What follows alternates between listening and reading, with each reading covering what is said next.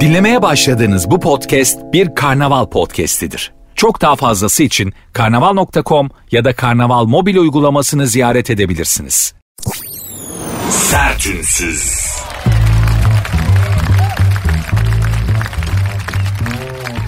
Herkese merhaba. Sertünsüz başladı. Ben Nuri Özgül.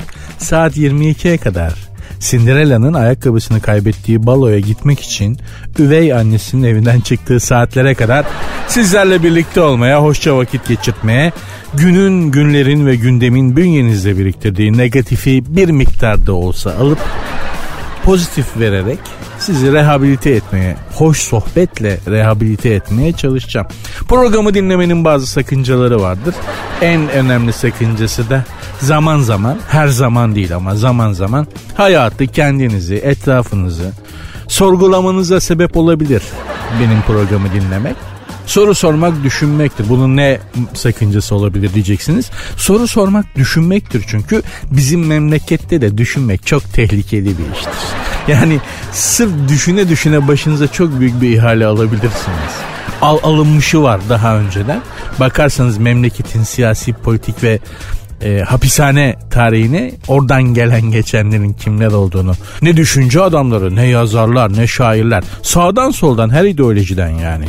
Dincisi laiki sağcısı solcusu. Yani öylesi yani böylesi fark etmiyor. Düşünen herkes bir şekilde ihaleyi almış memlekette. Programın böyle bir sakıncası var. Dediğim gibi her zaman değil zaman zaman e, düşünmenize, sorgulamanıza sebep olabilir. Ki e, arkadaşlar programı dinleyen bazı arkadaşlarım abi program biraz entelektüeliteye kaçıyor zaman zaman. Edebiyattan, şiirden, sanattan falan bahsediyorsun. Hani bizim olmaz bizde. Biraz daha bol makara kukara dediler. Peki dedim. Sonuçta maksadımız dinlenebilmek, dinlenebilir olmak. Farkındaysanız bir süredir programı da gıybet üzerine dedikodu haberleri, magazin haberleri ve gıybet üzerine kuruyorum. Çok da güzel geri dönüş aldım. Abi evet budur diyorlar yani. Dolayısıyla da öyle hani çok fazla artık programın entel kuntel bir tarafının kaldığını düşünmüyorum. Zaman zaman belki kendimi tutamayıp böyle şeylerden bahsedebilirim. Ama birazdan mesela sosyetik güzelin dört nala e, yatırım peşinde Avrupa'da at peşinde gezmesiyle ilgili bir haber olacak. Bakınız önden spoiler vereyim size. Daha sonra Kıvanç kasıldı diye bir haber var. Kıvanç Tatlıtuğ kasılmış. Ona bir çözüm bulacağız.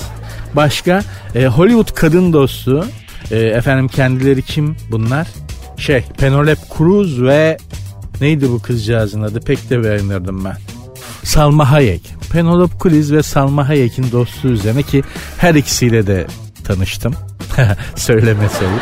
Her ikisi yani Penelope Cruz'le sohbet ettim zaten de. Sonra kocası olacak deve geldi işi bozdu. Ee, Javier Bardem. Tabii Penelope Cruz'le bayağı ayaküstü sohbet etmiştik. Yani anlattım da bu programda. Salma Hayek'le tanışmadım ama yakından gördüm kendisini. O ikisi arasında Salma mı Cruz mu? konulu. Çok böyle hani şeye e, konjonktüre uygun bir haberimiz var.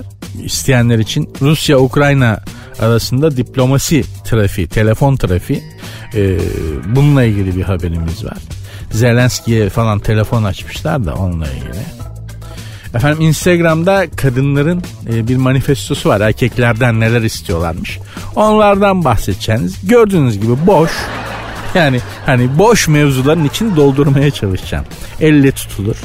Ee, çok özür dilerim Anadolu'da bir tabir vardır. Ee, mala davara yarayışlı faydalı bir hale getirmeye çalışacağım. İnşallah başarabilirim. Saat 22'ye kadar bu mavra üzerine birlikte olacağız hanımlar beyler. Çok bilmişlik yapmamaya, öğretmen bir tavırla, üstten bakan, üstenci bir tavırla konuşmamaya gayret ediyorum. Ee, öyle bir hata yaparsam da lütfen yüzüme yüzüme hatamı vurun hiç çekinmeyin. Çok acımasız eleştirebilirsiniz. Hem Instagram'dan hem Twitter'dan. Programın Instagram ve Twitter adresleri zaten aynı. Sert unsuz yazıp sonuna iki alt tire koyuyorsunuz. Sert unsuz yazıp sonuna iki alt tire koyuyorsunuz. Benim Instagram adresim de Nuri Ozgul 2021. Sertünsüz.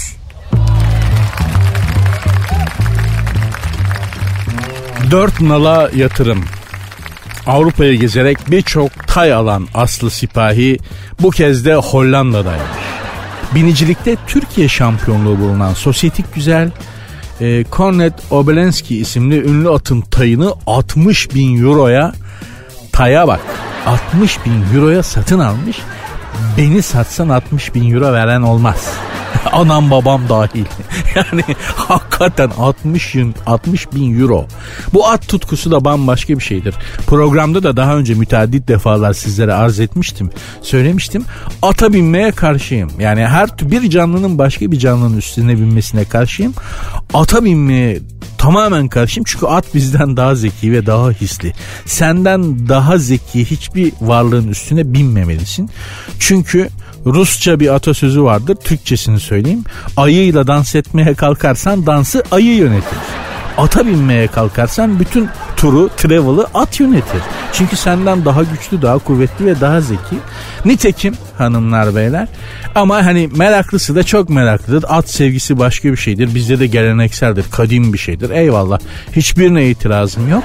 Aslı hanımefendi de neymiş Aslı Sipahi de at peşinde bütün Avrupa'yı gezmiş at alacağım diye. E, üç kez Türkiye şampiyonu olmuş. Bir kez de Balkan şampiyonu olmuş atla e, Aslı Hanım. Tek başına değil yani atsız olmuyor ama atla beraber e, zannediyorum bu şey engelli. Yani at engellerden atlıyor şeylerden değil mi hendeklerden geçiyor var ya böyle bir engelli at yarışı. Bir pist var bir alan var. At engellerin üstünden atlıyor. Su dolu çukurdan geçiyor. iki tane ard arda engeli atlıyor falan filan. Oradaki ahenk ve uyum. Sonra kupayı biniciye veriyorlar. ben onu anlamıyorum. Lan bütün işi yapan at. Ata niye bir şey vermiyorsunuz? Binicinin tek bir işi var atın üstünde kalmak. Bütün engeli aşan, su havuzundan geçen, hoplayan, zıplayan, timingi yapan at. Ata bir tane elma bir tane havuç iteliyorlar. Kupayı madalyayı e, şey e, ata binene veriyorlar. Pek ona anlam veremiyorum ama dediğim gibi şu anda e, Aslı Hanım'ın Sayın Aslı Sipahi'nin e, aldığı atın fotoğrafı var. Yani şöyle bir şey söyleyeyim yani hakikaten benden daha karizmatik. Bu at. Yani yani benim e, at binen bir kız arkadaşım vardı. Belki onun bir negatif şartlanmasıdır atları olan e, mesafem o negatif şartlanma yüzündendir. Çünkü kızın bütün hayatı at ve ata binmekti. E, ben de onun peşinde hara hara geziyordum canına yanım. Bir de at ve haraları çok pis kokuyorlar. Yani at kötü kokan bir hayvan. Ne kadar iyi baksanız da ekşi ekşi böyle tuhaf bir kokusu var. Ben de e, kötü kokuya karşı çok hassasım. Maalesef hepimiz öyledir ama hani ben aşırı hassasım dünyam kararabilir. En sonunda kıza şey dedim ya at mı ben mi? Seç dedim ya at ya ben. At dedi kız. at dedi kusura bakma yani dedi. Şimdi ata bakınca hak veriyorum. Hani be, bu at mı ben mi? Bu at. Yani çok mantıklı. Hani bir gece kulübünden kolunda benle girse e, ya da bu atla girse daha çok aksiyon alır. Bu atla girdiği zaman. Çok karizmatik hayvanmış. Tebrik ederim. Ama insanın da ilacı insandır yani. At da bir yere kadar hanımlar beyler. Ama hobi sevgi işi bu tabii. İnsanın hobisinin para da var belli ki. Sevgisinin hobisinin peşinde fellik fellik gezmesi dünyada çok güzel bir şey. Allah da hepimize nasip etsin. İnşallah hepimizin. Değil mi? Hobi ben bana sorarsanız hobi bir ders olmalı ve ilkokuldan üniversite bitene kadar yani her alanında eğitimin hobi dersi mutlaka olmalı. Mutlaka olmalı ve inşallah hepimizin bir hobisi olur ve onun peşinde zaman harcarız. İnsanı çoğaltan, geliştiren güzel bir şeydir deyip yine didaktiğe bağladık canına yanlarım. At ne güzel at mevzusuna girmiştim. Attan yine didaktik oldu. Neyse toparladız. Biraz, birazdan bol miktarda gıybet haberi var canım. Sorun olmaz yani.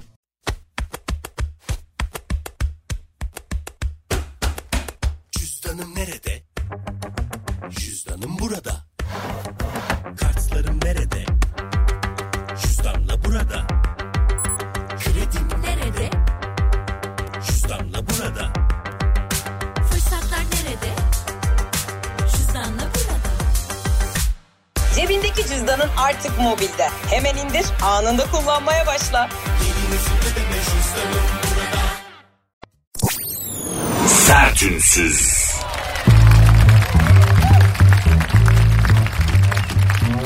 Kıvanç kasıldı diye bir haber var elimde.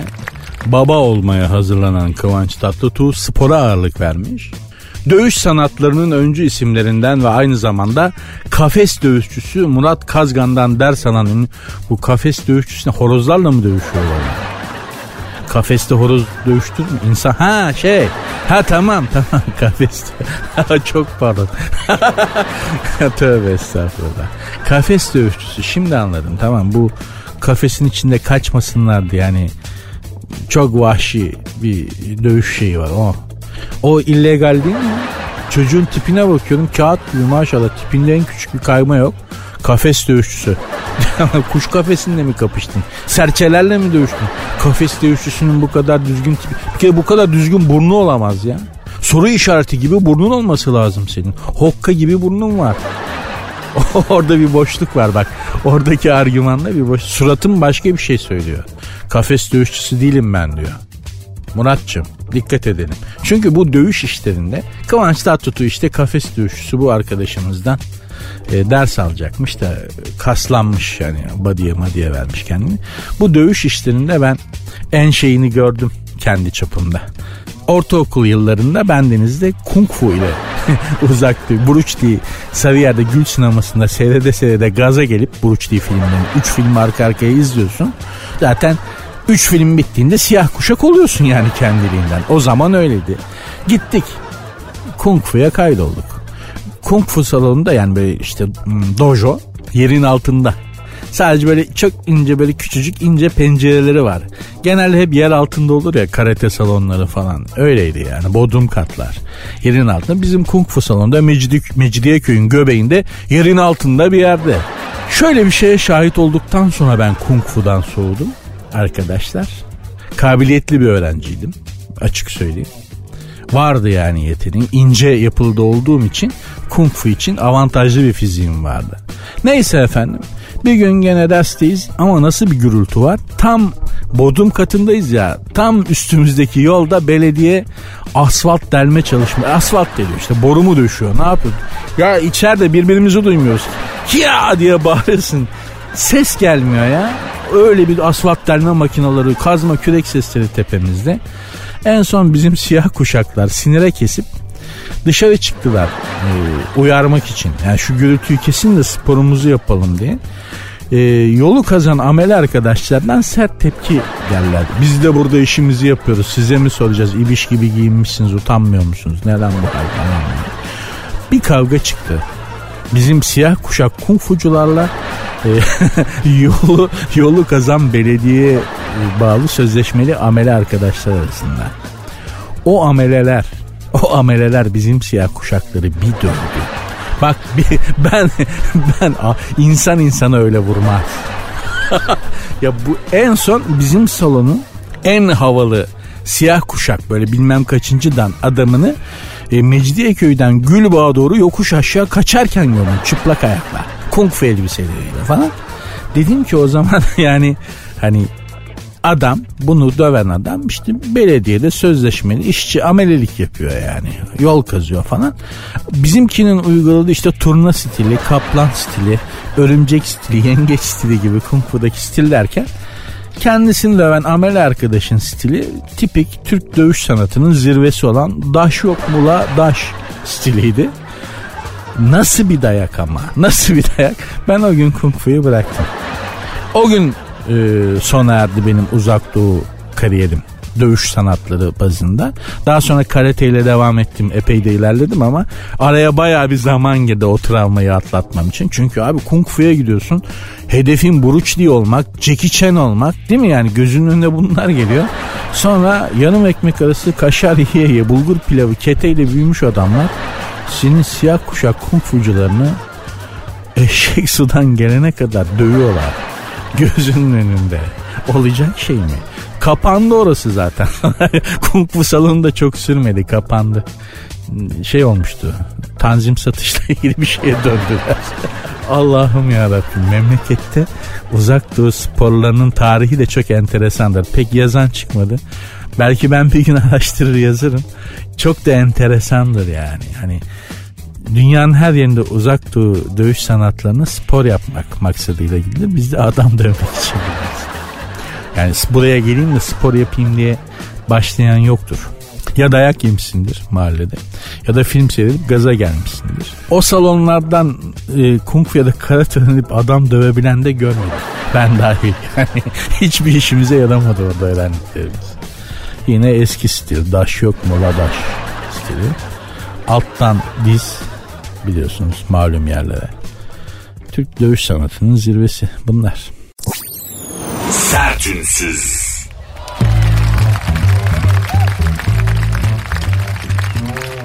Hollywood'da kadın dostluğu, yakın arkadaşlık, birbirine destek olmak özellikle de şöhretler arasında zor rastlanan bir durummuş. Ama Hollywood'da bazı kadın oyuncular var ki tüm kaprisleri, tüm egoları aşarak büyük dostluk sergiliyorlarmış. Bunlardan ikisi de Penelope Cruz ve Salma Hayek'miş ki ikisiyle de tanıştım. Yani ta, ikisiyle de tanışmadım tövbe söylemiştim.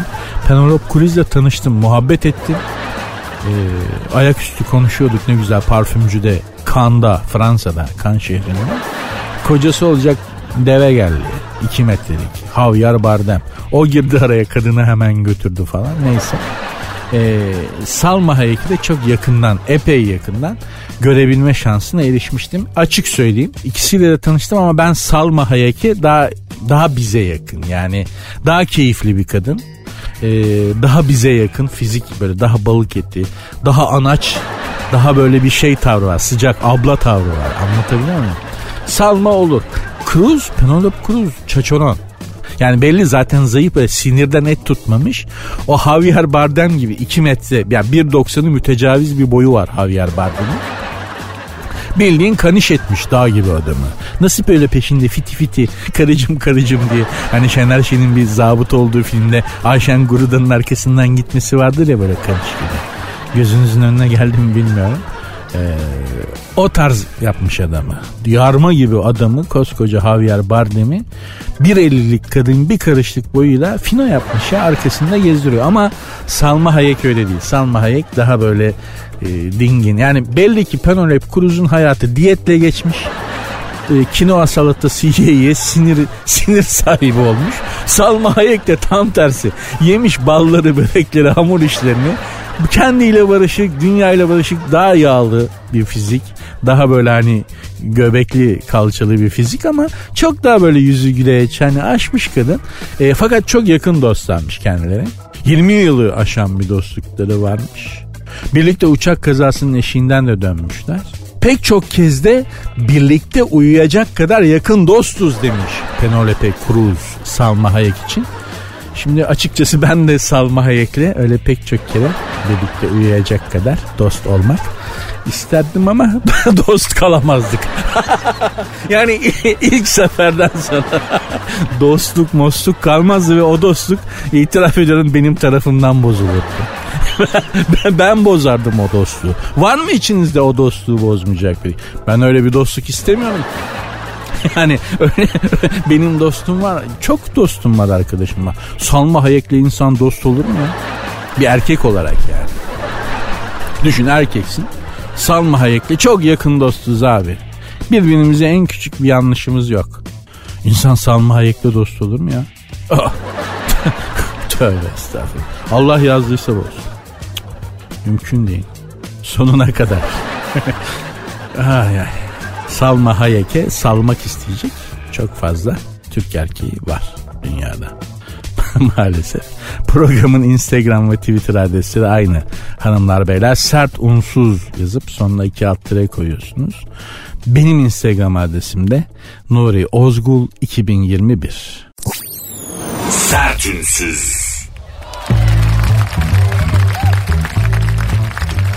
Hakikaten anlamıyorum ha ben. Yani dünyada anlamadığım pek çok şey var arkadaşlar. Eminim sizin de vardır yani. Her şeye kafamızın basması gerekmiyor ayrıca ama bu diplomasiyi hiç anlamıyorum. Diplomasi dilini de hiç anlamıyorum. O yüzden e, Metro FM'de bizim karnaval grubundaki Metro FM'de sabah Aragaz programında diplomasi diliyle makara yapan bir karakter geliştirmiştik. Orgay Kabarır Hoca diye e, Aragaz müdavimleri hatırlar. Sırf bu yüzden çünkü diplomasi denen şeye hiç aklım ermiyor. Hariciyeci olmazmış benden yani. Neden böyle dedim? Diplomaside yoğun telefon trafiği diye bir haber var. Ukrayna Cumhurbaşkanı Volodymyr Zelenski ile telefonda görüşmüş dünya liderleri. Ya işte şey yapıyorlarmış hani Öyle mi böyle mi lan adamın tepesine bomba yağıyor. Adama telefon düşün yani Putin atmış böyle yerden havaya, havadan karaya, karadan karaya ne kadar bomba varsa Zelenski'nin kafasına yağıyor. Bir yandan da telefon çalıyor. Zırr. Alo, alo. Alo Zelenski. Ha ben Biden ha. Buyur Biden başkan. Ne oluyor durumun ne güzelim? Abi biliyorsun işte masanın altındayım. Bomba, gürültü var hayırdır bomba düşüyor. Böyle bir şey var mı ya? Arkadaşlar böyle bir say değil mi yani şimdi adamın kafasına bomba yağıyor. Sen adama telefon açıyorsun halin hatırın nasıl var mı bir ihtiyacın diye. Adam daha ne istesin senden? Serseriye bak. Ama en mantıklı e, şey gene bizden gelmiş. En mantıklı öneri. Sayın Cumhurbaşkanı demiş ki biz araya girelim. Yani ara buluculuk yapalım. Bizim ara buluculuğumuzu kabul edin ki dünyada pek çok ara buluculuk teklifleri geliyor. Ama en güzeli Türkiye'nin arabuluculuk yapmasıdır. En mantıklısı. Çünkü bu işte biz iyiyizdir. Bak yani arabulucu, arabuluculuk işinde Türkiye'den iyisi yoktur. Türklerden iyisi yok. Yani her Türk aynı zamanda çok iyi bir arabulucudur. Kadın erkek fark etmez. Çok iyi barıştırırız. Öpüşün barışın hadi. Oğlum hep, hep. Oğlum aynı öpüş hadi. Öp. Aynı mahallenin çocuğusunuz ya. Hadi bakayım. Hadi hadi koçum. Abi ama şöyle. Evet. Ayıptır ya. Ayıptır ya. Şurada. Ağzımız öpüşün hadi. Valla düşünsene Putin'le Zelenski'ye böyle yapıyormuş yani. Şey. Çünkü e, şey Cumhurbaşkanımız e, boylu da bir insan olduğu için Putin kısa Zelenski kısa böyle sırtlarından iti hadi hadi hadi bakayım hadi barışın bir daha da duymayacağım bak. Ona göre çünkü Kasımpaşa tavrı da olduğu için e, çok aynı zamanda yaşı itibariyle de babacan bir tavırla dominant da bir karakter olduğu için Cumhurbaşkanımız. Dolayısıyla çok iyi barıştırabilir bence yani. Öpüşün barışın bak ben dönüyorum İstanbul'a Türkiye'ye bir daha da duymayacağım böyle şey deyip değil mi en güzeli bu dünyada bu tarza alışık olmadığı için şimdi bunları Biden balıştırmaya çalışsa Macron balıştırmaya çalışsa öyle mi böyle mi yarım saat o onu istiyor bu onu istiyor ama bizde öpüşün barış Abi öpüşün dedim ben. Öp, sık elini sık sık. Sen de uzat. Hadi bakayım, hadi bakayım. Çay getirin bize. Türkiye'nin ara buluculuğunda bu iş biter. Bu iş biter. Temize çıkar. Detaylar sonra halledilir. Önce öpüşün barışın bakayım hadi falan diye. Önce bir barıştırmak lazım. Bizim ara buluculuğumuz en mantıklısıdır. En doğrusudur. Her zaman söylüyorum. Bu arada Ukrayna'ya da başarılar diliyoruz inşallah memleketini savunan insanlar, kendilerini savunan insanlar hücum edenler, haksız yere hücum edenlerin karşısında her zaman haklı çıkarlar ve galip çıkarlar. Bu arada memleketimizde her konuda olduğu gibi bu konuda da ikiye bölünmeyi başarmış durumda. Yani nasıl oluyor bilmiyorum ama hemen klanlaşı veriyoruz her konuda. Burada da mesela Ukrayna'yı destekliyorsan NATO'cusun, e, Amerikancısın. Rusya'yı de destekliyorsan da işte zalimsin bilmem nesin New Age Leninistsin falan gibi tuhaf tuhaf tartışmalar zeka ürünü olmayan tamamen zekadan yoksun kamplaşmaya yönelik tartışmalar özellikle sosyal medyada sürüp gidiyor. Allah akıl fikir nasip etsin. En en önemlisi o. Sertünsüz.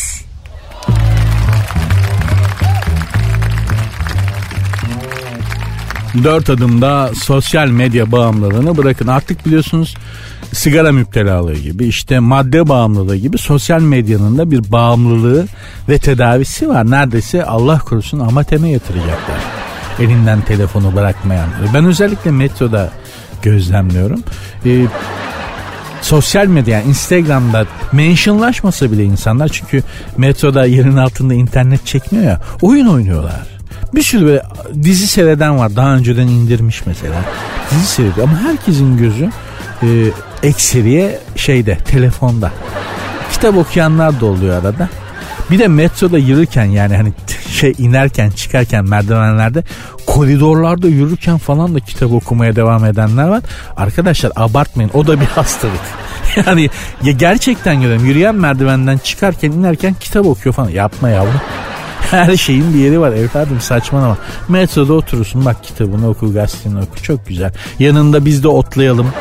Ben çok severim yanındakinde bir şey okurken otlamayı. en güzelidir yani. Ee, ama böyle yolda yürürken metroda metronun içinde yürürken falan böyle giderken kitap okuyanlar var.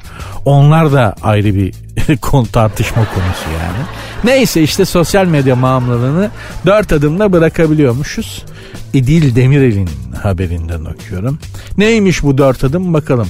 Neden sosyal medyadasın sorusunun önce cevaplamanız gerekiyormuş samimiyetle. Neden alacak? Herkes burada ben de buradayım. Ben de bir şeyler paylaşayım. Ben de takdir edileyim. Ben de onaylanayım. Ben de beğenileyim. Hiç tanımadığım insanlar tarafından. Bu ne olacak yoksa yani? Duygularınıza dikkat edin. Sosyal medyada zaman geçirdikten sonra kendinizi nasıl hissediyorsunuz? Yorgun. Özellikle ben buradan ikide bir sosyal medya hesabı vermiyorum aslında. Üç kere veriyorum programda. Açılışta, üçüncü anonsta ve kapanışta. E, dolayısıyla çok sık e, verdiğimi düşünmüyorum ama hep bakıyorum mesela ne yazmış insanlar ne yorum yapmışlar falan diye. Şunu fark ettim üzerinde düşünmenizi gerektirecek sorular sormamam gerekiyor. Gerçekten sormamam gerekiyor. Mesela şöyle bir soru sormuştum. Neil Armstrong Ay'a ilk adım atan astronot e, demiş ki Ay'a, Ay'a basmadan Ay'a adım atmadan önce benim için küçük ama insanlık için büyük bir adım demiş bu adım. Siz olsanız ne derdiniz diye bir şey sordum. Mesela bu üzerine gerçekten durulması, düşünülmesi gereken bir şey. Bu tarz sorulardan çok hoşlanmıyorsunuz. Belki yani hani yor, kafa yorgunluğundan tabii. Hani hayatı düşün ne olacak ne bitecek iş güç falan. Bir de buna mı zaman ayıracağım diye düşünüyor olabilirsiniz ama belli ki üzerinde düşünülmesi gereken sorular radyodan sorulmaması gerekiyor. Buradan sosyal medyadan sorulmaması gerekiyor. Kreativite, yaratıcılık gerektiren şeyler çok fazla sormamak gerekiyor. İşte o yüzden ben de yatarken çoraplarınızı çıkartıyor musunuz? Ateşiniz en çok kaç dereceye çıkıyor? Ee, şey mi? Ee, e, haşlama içli köfte mi, kızarmış içli köfte mi hangisi? Menemene soğan konur mu gibi? Ülkenin ve dünyanın ihtiyacı olan cevaplara ulaşmak için böyle sorular soracağım size. Bundan sonra insanlara yani. Böyle yapmak gerekiyormuş. Sosyal medyada da o yüzden yorgun hissediyorum kendimi ben de. Ee, çünkü aradığım cevapları orada da bulamadım. Hangi hesaplara niçin girdiğinize dikkat edin demiş. Bu tamamen insanın meşrebiyle alakalı bir şey. İyi hissetmenizi sağlayacak hesaplara girmeye özen gösterin demişler. Hangi hesaplar onlar? Herkesin meşrebine göre iyi hissedeceği bir durum var yani. Hayatınızı başka şeyler koyun. Hayatınıza başka şeyler koyun. Kitap okumak, yarım saat yürüyüş yapmak gibi, puzzle yapmak gibi şeylerle daha saçma şeylerle yani. Hani saçma sapan sosyal medya saçma sapan bir yer. Bundan kurtulmak için daha saçma şeyler yapın diyor hanımefendi. Yani işte puzzle yapın falan. Arkadaşınızla geyik çevirin falan. Enteresan bir önerisi var. 15 gün e, sosyal medya detoksu yapmış İdil Hanım. E, bu süreçte Fyodor Dostoyevski'nin Suç ve Cezasını ve Franz Kafka'nın Dava isimli kitaplarını okumuş ki zaten bu ikisini okursan hani bırak sosyal medyayı insanlıktan soğursun. Kendinden soğursun. Hele Kafka'nın davasını 15 günde de bitirmiş İdil Hanım tebrik ederim. Ya dava gibi duruşma diye de çevirin. Franz Kafka'nın davasını 15 günde bitirdim. Yani davayı zaten okuyup bitir Kafka'nın hayatından soğursun. Sadece sosyal medyadan değil pek çok yani. Sevdiklerinden soğursun. Yaşadığın ülkeden soğursun. Kafka bu yani. Allah korusun. Aman aman aman. Instagram kuşu olayım daha iyi. Boş ver. Sertünsüz.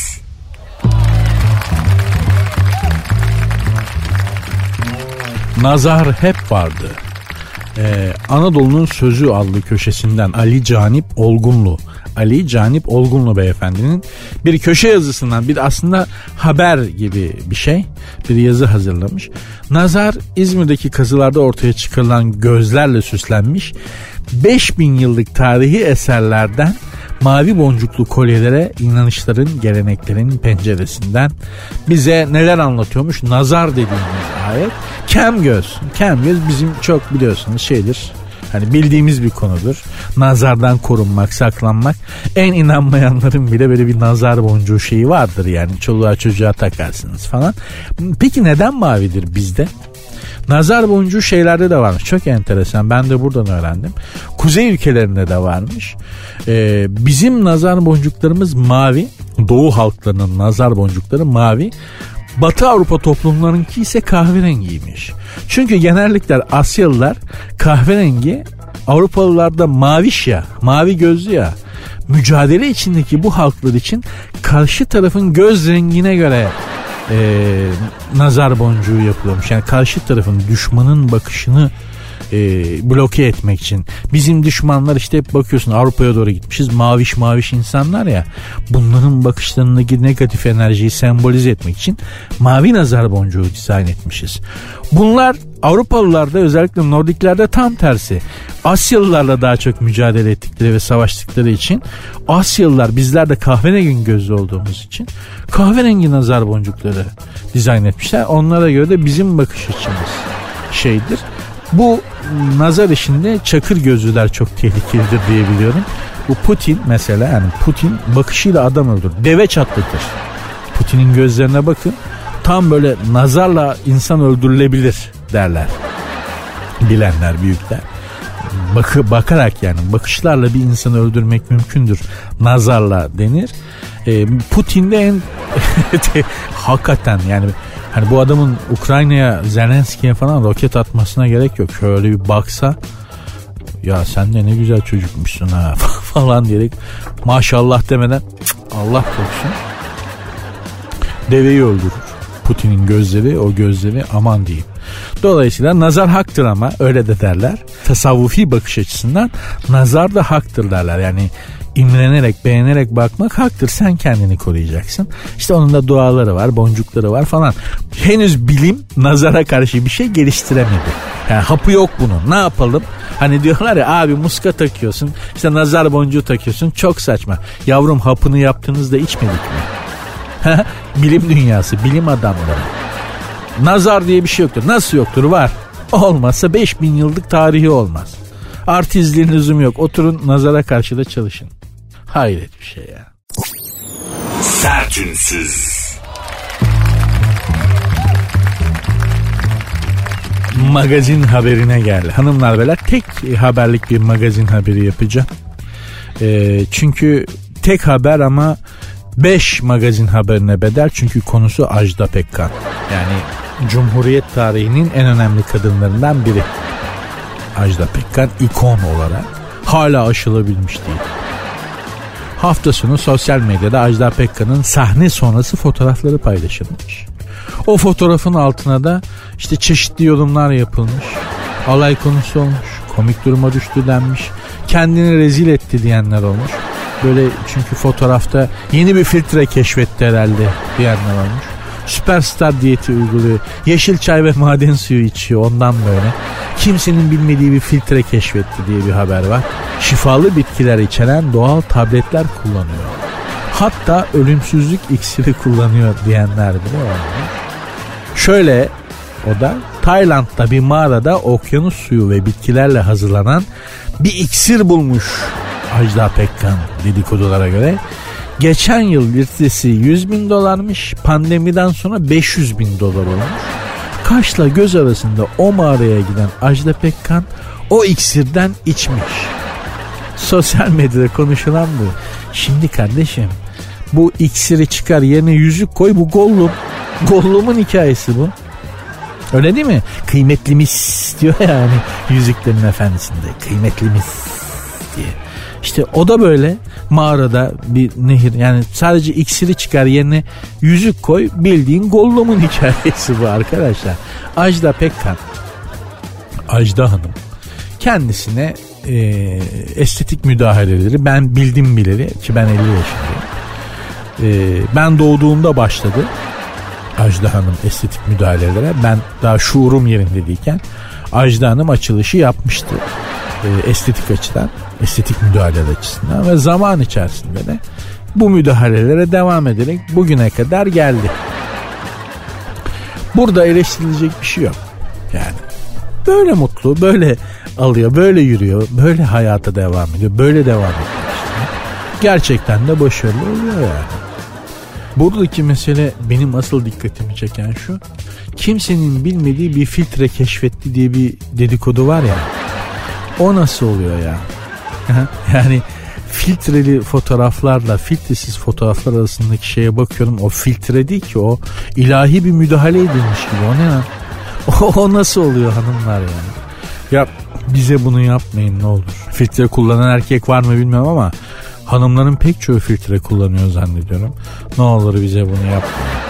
Yani o cilt gerçek olamaz. Hani öyle fotoğraflar görüyorum ki sadece cildin o pürüzsüzlüğü için bile kadına aşık olabilirsin.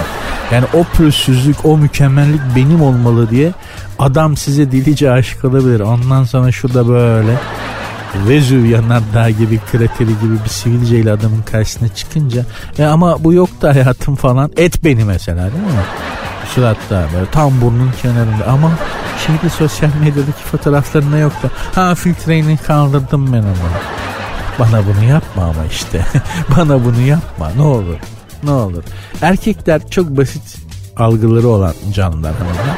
İşte filtre şu bu falan gerek yok. Zaten bunlara ihtiyacımız da Dediğim gibi erkekler bir kadında sadece iki durum fark ederler. Saçının rengi, kaşının rengi, cildi pürüzlüymüş, pürüzsüzmüş, makyajlıymış, kirpikler takma mı, takma mıymış, eyeliner sürmüş mü, sürmemiş mi? Biz bunları fark etmeyiz.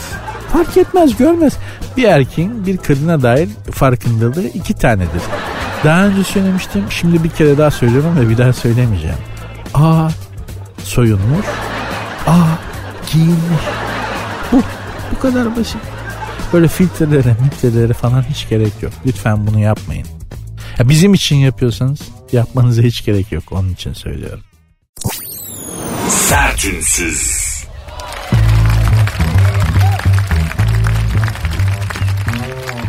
Adil Yıldırım'ın haberi yazısı ya da ee, bir isim koyalım mı bu ilişkiye yoksa her şeyi akışına mı bırakalım? İşte bütün mesele bu diyor Adil Yıldırım.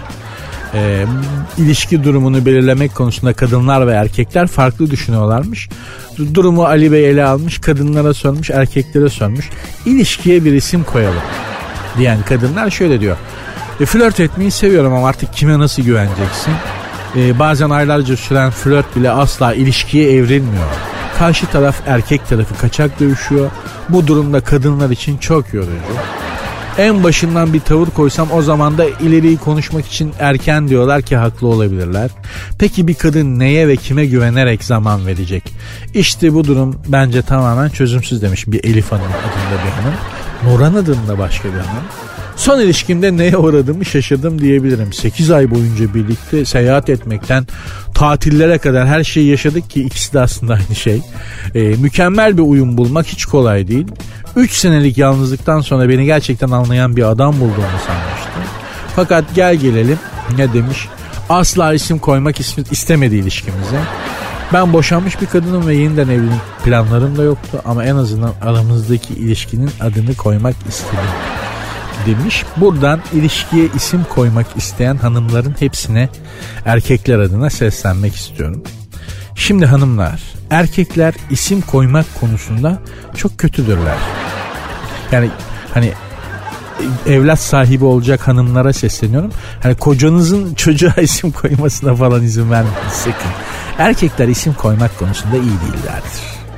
İki konuda biz erkekler isim koyma bahsinde iyiyizdir. Bir arkadaşı rezil edecek lakap arayıp bulma konusunda bak çok iyiyizdir. Hani birine lakap takılacaksa onu da böyle rezil edecek bir lakap aranıyorsa erkek kafası basar ona. Biz erkeklerin Bir de işte arabasına falan isim koyarken mutlaka arabasına falan bir isim koyar ya. ya onlar. Onun dışında dediğim gibi çocuğunuz bile olacaksa isim koymayın ki ilişkiye de nasıl bir isim konur anlamadım yani. Ne demek isim koymak ilişkiye? Ne demek? Ne, ne nasıl yani? İsim koyan neyiz biz? Sevgiliyiz. E oldu mu şimdi? Ya biz ne olacak? Bu ilişkinin adı ne olacak? Ne demek? Taceddin olsun. saçma. Çok saçma. Yani ileriye dönük mü düşünüyorsun? Evlenecek miyiz? Yoksa evlenmeyecek böyle mi takılacağız falan. Ya bunlar zamanla kendi içerisinde netleşir zaten. Ha ne zaman netleşir bilmiyorum. Erkekleri de çok fazla bırakmamakta haklısınız aslında. Çünkü erkek mevcut durumdan her zaman memnundur ya. Hani me- mevcut durumdan her zaman memnundur erkek. Onu biraz itelemek, dürtmek, rahatsız etmek lazımdır harekete geçirmek için.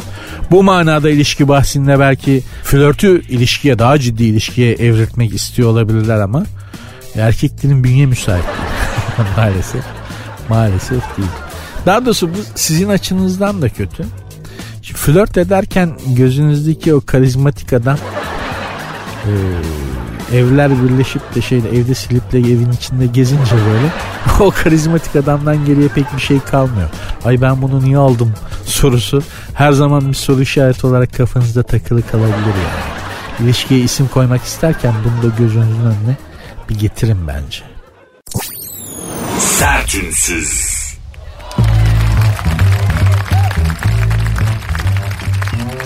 Hanımlar beyler sert unsuz devam ediyor diyebilmeyi o kadar isterdim ki. Yani bugünlük en azından ama etmiyor. Programı birazdan bağlar başı yapacağız, kapatacağız. Ama tabii ki öyle hadi hoşçakalın deyip gitmek bize yakışmaz. Sevgili Orkun Ün'ün bir haberi. Orkun Ün. Erkekler bu maddeleri iyi ezberleyin demiş. Gene bir kadın erkek mevzusu. Ee, erkekler için kartların yeniden dağıtıldığı, kuralların koyulduğu bir hafta olmuş. Hülya Avşar başlatmış bunu. Sonra birçok kadın pazartesiden cumaya kadar geçen hafta e, erkeklerde aradığı özellikleri sıralamışlar sosyal medyadan. Ve ortaya bir manifesto çıkmış. Biz kadınlar şöyle erkekler istiyoruz diyerek e, bakalım Hülya Avşar'ın başını çektiği bu kadın grubu nasıl erkeği idealize etmiş? Nasıl? Instagram'ı olmasın. Instagram'ı varsa çok sık fotoğraf paylaşmasın. Parasız asla olmasın erkek. Tanımadığı kadınları sosyal medya hesabından takip etmesin. Şimdi tamam. Okey hepsine var.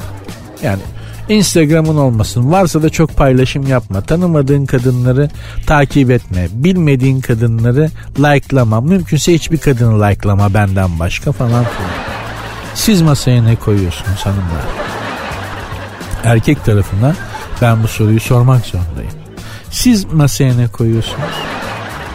Siz neyi yapmayacaksınız? Mesela sosyal medyada.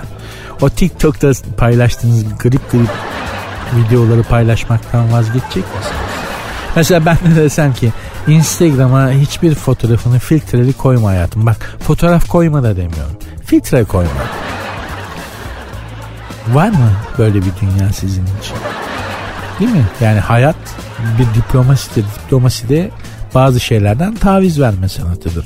Instagram'ı istiyorsan komple kapatayım. Sana feda olsun yani hayatımdaki kadın olarak söylüyorum. Kibarsız yani. Instagram'ı komple kapatayım. Ama sen ne koyuyorsun masaya? Sen vazgeçebilecek misin? Sen nelerden vazgeçeceksin? Aslında hepimizin ilişki bahsinde yaptığı en önemli hatalardan biri bu. Bir şeyler istiyorsun. Bazı tavizler istiyorsun ama sen bazı tavizleri vermiyorsun. Ya da senin taviz diye gördüğün şeyler karşı tarafın gözünde bir taviz değil. O daha başka şeyler istiyor. Dolayısıyla gıllı gışlı işler. Bir de yani erkekte araya araya bu özelliklerimi buldunuz. Büyük hayal kırıklığı yaşadım. Hele Hülya Avşar gibi gün görmüş bir kadın. Instagram'ı olmasınmış. Instagram'da resim çok paylaş. Erkekte aranacak başka ne özellikler var? Hülya Hanım lütfen. Lütfen bir şey yapın. Gözden geçirin, süzün. Maziyi oradan çıkaracağınız sonuçlar daha faydalı sonuçlardır diyerek bugün programı bağlar başı yapayım. Bendeniz ve müsaadenizi isteyeyim. Yarın inşallah tekrar bir araya geliriz. Ee, ve diliyorum ve inşallah umut ediyorum ki sizin için güzel bir program olmuştur. Biraz başka şeyler düşündürterek sizi rehabilite edip kendi gerçekliğinizden kopartabilmişimdir. Böyle olduysa ne mutlu bana. Programın Instagram ve Twitter adresleri aynı. Lütfen yazın. Sert unsuz yazıp sonuna iki alt tire koyuyorsunuz. Sert unsuz sonunda da iki alt tire var. Benim Instagram adresim de var. Nuri Ozgul 2021. Görüşmek üzere.